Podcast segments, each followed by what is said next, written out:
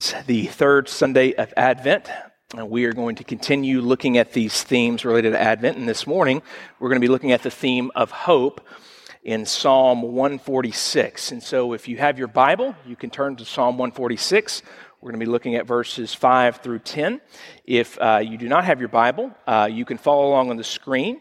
If you have or you need a uh, copy of God's Word uh, to look on with this morning. You should be able to find one in the seats next to you, uh, either below you or in front of you. And if you don't have a personal copy of God's Word, uh, we would love to bless you with that. You can take that. That is our free gift uh, from Copperfield. Uh, we'd love to help you study that and learn more about God, but that is a free gift to you. So that hardback um, or brown, um, that hardback brown or black Bible that you'll find, that is free take it. We, uh, if you have somebody in your family that needs one and you want to help walk them through um, scriptures, take it. I mean, we, I want to encourage you to take it. It's nothing that we enjoy more than seeing people walk out um, with Bibles to study and grow in the Lord. Uh, but if you have one of those, you can find the passage we're looking at this morning on page 509. Page 509. So, Psalm 146, verses 5 through 10, we're looking this Advent Sunday morning at the theme of hope. Uh, many of you have already heard that our mission as a church is to invite all to build hope filled homes in Jesus. So, naturally, this morning's uh, theme resonates deeply with us. We believe that there is hope for every home because of Christ. We believe there is hope for everyone to know the peace, the joy, the love, and forgiveness that only He is able to provide. And so, in many ways, that's what our message is about this morning. So, if you have your Bible and you would like to stand, uh, we are going to read verses 5 through 10. Psalm 146, 5 through 10, looking at this theme Happy is the one whose help is in the Lord, whose hope is in God. Psalm 146, 5 through 10. This is God's word to us this morning. Blessed are those whose help is in the God of Jacob, whose hope is in the Lord their God. He is the maker of heaven and earth, the sea and everything in them. He remains faithful forever. He upholds the cause of the oppressed and gives food to the hungry. The Lord sets prisoners free. The Lord gives sight to the blind. The Lord lifts up those who are bowed down. The Lord loves the righteous. The Lord watches over the foreigner and sustains the fatherless and the wicked, but he frustrates the ways of the wicked.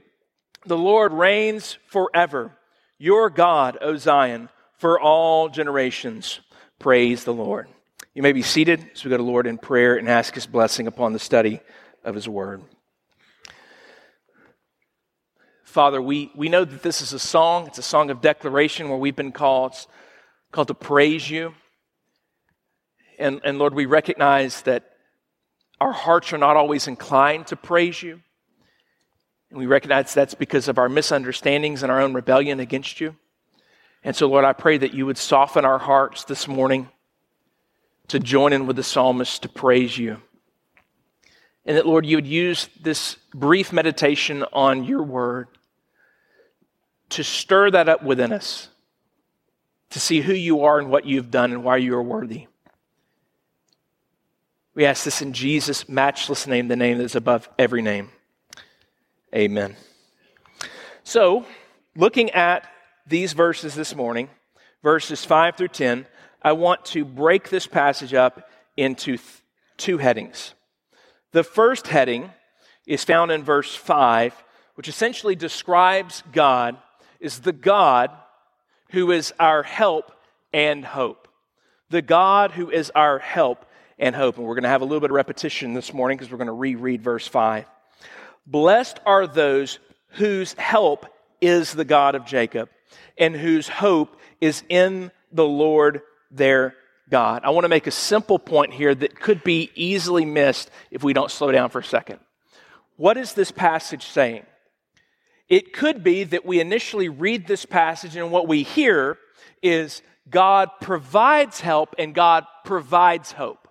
And I'm not saying that that's wrong. I'm just saying that what the psalmist has said is something far more substantive than God helps and God provides hope.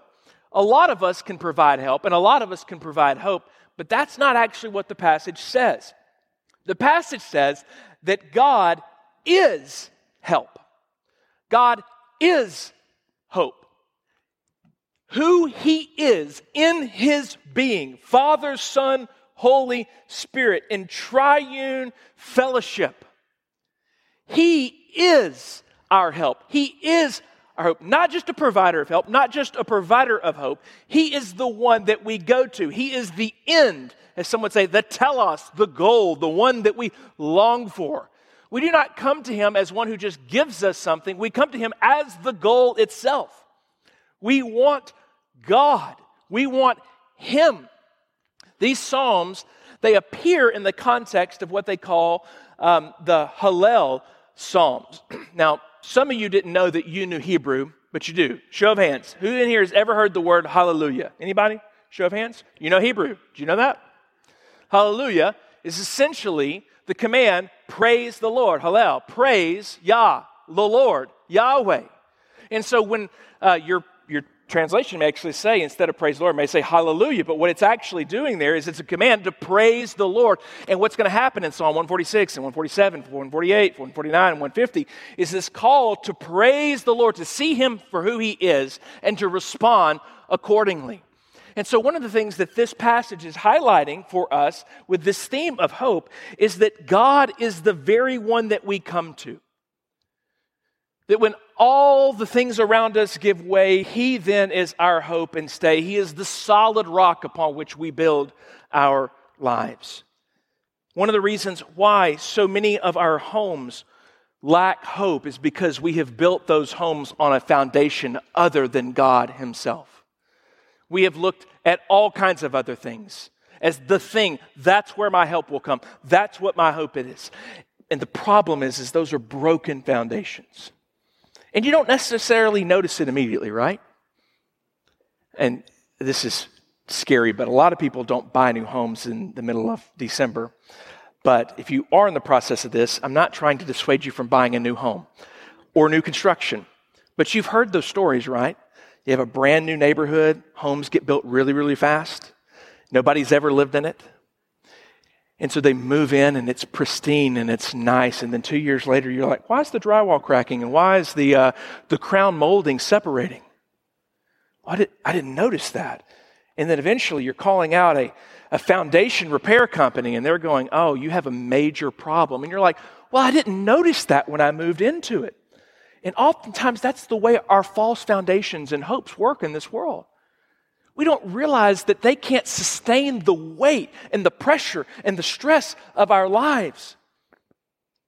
And over time, as we begin to look at things shifting, we go, What's wrong? And we rarely think about the foundation upon which it's built until things go wrong. And the psalmist is saying, No, no, no, no, no. You've got to return to the God who is our help, the God who is our hope, and build your life there. And it's, it's natural for the psalmist to do this because the Israelites, who these were originally written to, were so good at building their life on things other than Yahweh. Things would pop up in the middle of the community. They were stressed out about, they were stressed out about things and they were worried about things. And their first thought was not go to the one that delivered us from Exodus, that placed us in this land, who gave us homes that we did not build, who allowed us to eat from vines that we did not plant. Their first thought was as well, we obviously need to make a political alliance with Egypt we obviously need to return to our captive because that's what all the other nations are doing, and we need to put our hope in the same things they're hoping in. And then they find, oh no, that, that was a bad idea. And then they're taken off into Assyrian captivity, and a few years later, they're taken off into Babylonian captivity. And they're like, whoa, what went wrong? You forgot that only God is your help and your hope. So the psalmist reminds them, but you may be asking, but how do I know he's worthy of my trust? Fortunately, the psalm doesn't end there. The psalm does not end with a call to bless the Lord and to find our happiness in the hope and the help that is in our God. Verses 6 through 10 go on. They move from the God who is our hope to ground our hope in the God who has done great things. That's our second point. The God who is our help and hope. And secondly, the God who does great things. You may be able to define those great things as the God who creates, sustains, delivers, and protects us. Notice what we find in verses 6, specifically through 9. He's the maker of heaven and earth. That is an unbelievable claim. Unbelievable claim. maker of heaven and earth, the sea, and everything in them. He remains faithful forever. We just kind of gloss over that. I learned that in Sunday school. The maker of all things. I, I got to spend um, a night with our Trail Life troop in um, Uh, what's in Huntsville. Is it Sam Houston? Huntsville State Park. Okay. Forget there's a Sam Houston State Park as well. So we were there. We took the boys on a nature walk. and you're, you're just kind of looking around. And as you step back for a moment and you quit looking at your screen, and you see these huge trees, especially when you see these huge trees in the middle of a thunderstorm, you go, I'm not in control. I'm not in control at all. Trees are planted, they rise, they give us shade, they come crashing down. God is the maker, the creator, the sustainer of all those things. There's not a single thing that I did at one point on that camping trip that made anything around me sustained. Now, you think you're in control, you're not. It's a figment of your imagination. You're not in control of the world. You are a part of the world, you are a creature in the world, you are not the creator of the world. Oh, I don't really like that. Go to Galveston Bay and make the waves stop. Oh, you can't do that, can you? That's right. You're not God. You know, I, don't, I, don't, I like this. It's good that you're not God. Amen. It is really good that you're not God. But the God who does makes waves come as far as he wants them to come and then stop. He is your God. He is the one who hears your prayers, who sees you and watches over you. He is the God who does great things. He's the maker of heaven and earth, the sea and everything in them. Not only that, He sustains those that are oppressed and He gives food to the hungry. He sets the prisoner free. He delivers. He protects. He lifts up those who are bowed out. He loves the righteous. He watches over the foreigner. And He sustains the fatherless and the wicked and frustrates the ways of the wicked. No, I said he sustains the way of the wicked. He actually sustains the way of the fatherless and the widow. he frustrates the wicked. This is the God who does great things, and this is our God, the one that we are told we are blessed, we are happy to know is our help and our hope. This is the one on whom we should build our lives, on whom should be the foundation of everything that we value and we find worthy. He is the goal, He is the one that we aim to know and to love. If our lives and our homes would be full of the happiness and the hope that He has promised, then He must be our God. We've seen thus far, He is the help and the hope of those that call upon Him. And why should we hope in Him? Is because of His greatness, of what He does. He creates, sustains, delivers, protects, and He is our God. It reminds me of a story I read in a book uh, that I reviewed a few years ago for a journal, book by a man by the name of J.R. Vassar. He's a pastor in Grapevine, Texas. He wrote a book called Glory Hunger. He's telling this story about how he was on a mission trip. And I thought this was interesting because I think it describes in many ways the false sense of hope and where we place it and how inadequate the idols of the world are. I'm going to read just a portion of this. He says, One day, we were prayer walking through a large Buddhist temple when I witnessed something heartbreaking. A large number of people, very poor and very desperate, were bowing down to a large golden Buddha. They were stuffing what seemed to be the last of their money into the treasury box and kneeling in prayer, hoping to secure a blessing from Buddha. On the other side of the large golden idol, scaffolding had been built. The Buddha had begun to deteriorate and a group of workers were diligently repairing the broken Buddha.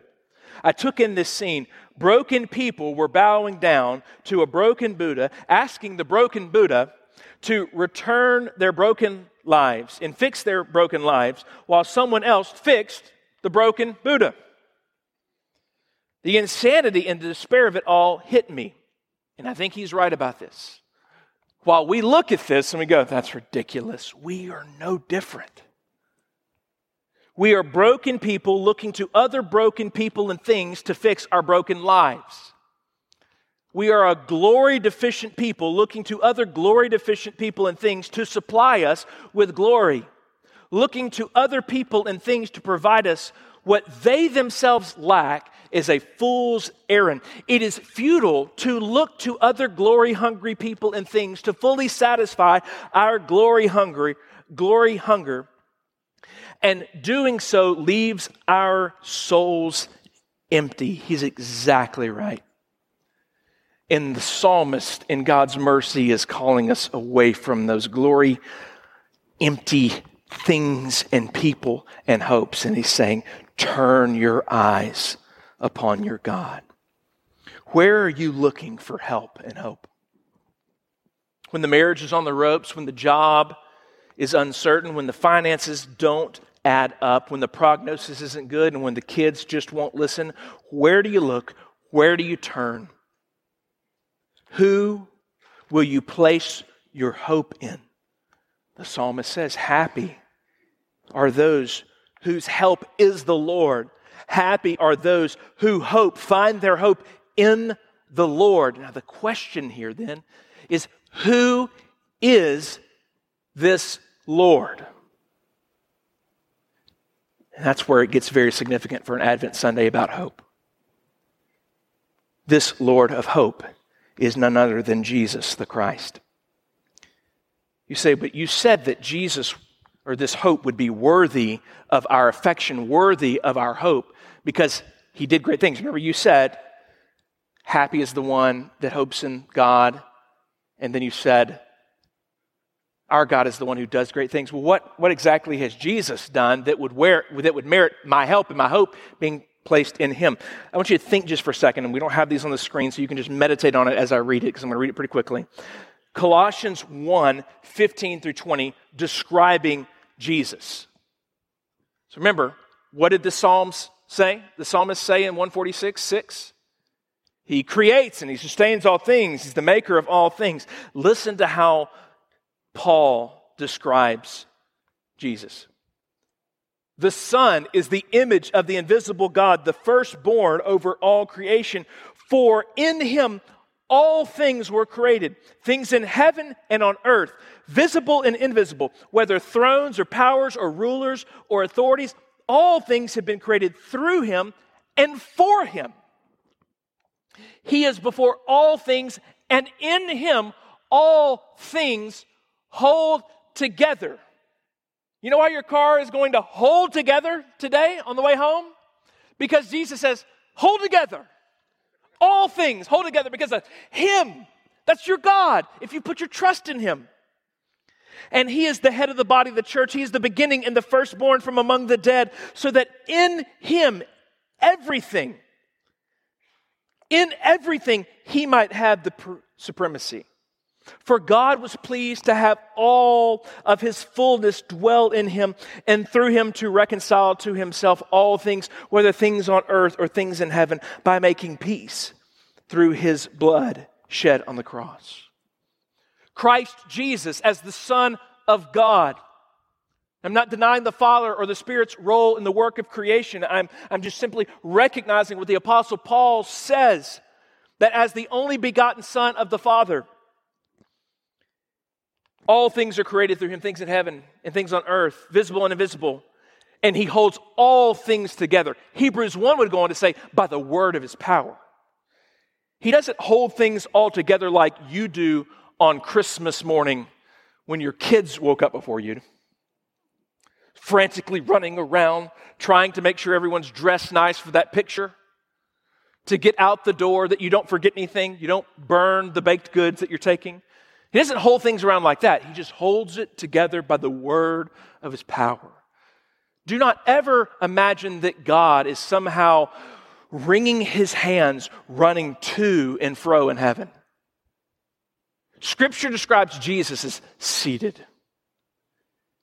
He is at peace, ruling as the God of peace, sustaining all things. But now you go, okay, yeah, but that the passage said more than just create and sustains. What about these expressions of redemption that God does in the context of Psalm 146? of delivering and protecting us. Yes, He creates and sustains, but I've heard, I've heard people, deists, say things like, oh, yeah, well, He created, but it's like a blind watchmaker who makes it, closes it up in a system, winds it up, and then puts it on the shelf and doesn't have any type of interaction within it. Is God intimately involved in His creation? Luke 7 18 through 23, talking about Jesus' role in delivering and protecting us. John the Baptist, who we heard from last week in the prophetic ministry, fulfilling Isaiah 40's expectation. John's disciples told him all about the things that they were seeing. Calling two of them, John sent them to the Lord, that's Jesus, and asked, are you the one who is to come? So, expectation of the Christ, the Messiah, the one, the Son of David, which we're going to look at next week in Romans 1. Go to him and ask, Are you the one to come? Are you the Messiah, or should we expect someone else? And here's the reality is Jesus could have just said, Yeah, I'm the one to come. Could he? If you're the one to come, you can just say, Yeah, I'm the one to come. That's not what he says. When the people came to Jesus, they said, John the Baptist sent us to you, asking, are you the one who is to come, or should we expect someone else? I love this. At that very time, Jesus cured many who had diseases, sickness, and evil spirits, and gave sight to many who were blind. So he replied to the messengers. He says, And go back and report to John what you have seen and heard. What have you seen and heard? The blind receive sight, the lame walk, those who have leprosy are cleansed, the deaf hear, and the dead are raised and the good news is proclaimed to the poor. Blessed is anyone who does not stumble on account of me. In other words, Jesus looks at the prophecies in Isaiah and he thinks about how the psalmist reflecting upon the prophecies, and instead of just saying, I'm the one to come, he says, Look at the character of my ministry, and you tell me, Am I the one to come? Am I the Lord? And what did they do? They went back and they said, It's him. He's the one to come. The sustainer and creator of all things is also the one that comes and he protects and he delivers. Is this one, the one who was to come and will come again, is he your help and your hope this morning? Oh, that you would place your hope in him today. Would you build the foundation of your life, of your home on him? Everything else is sand. Everything else will disappoint. Every other inclination that you have when things go wrong to turn to other things, and your thought is, is, what can I do? You cannot do what needs to be done, but the God that we have looked at in this word today, He can and He will and He's inclined to. And He invites us to praise Him and to know Him through Christ Jesus, His Son, who came into the world to deliver us, to sustain us, to create us anew, and to protect us. Would you hope in Him this morning? Would you pray with me? If our prayer leaders want to go ahead and make their way to the front.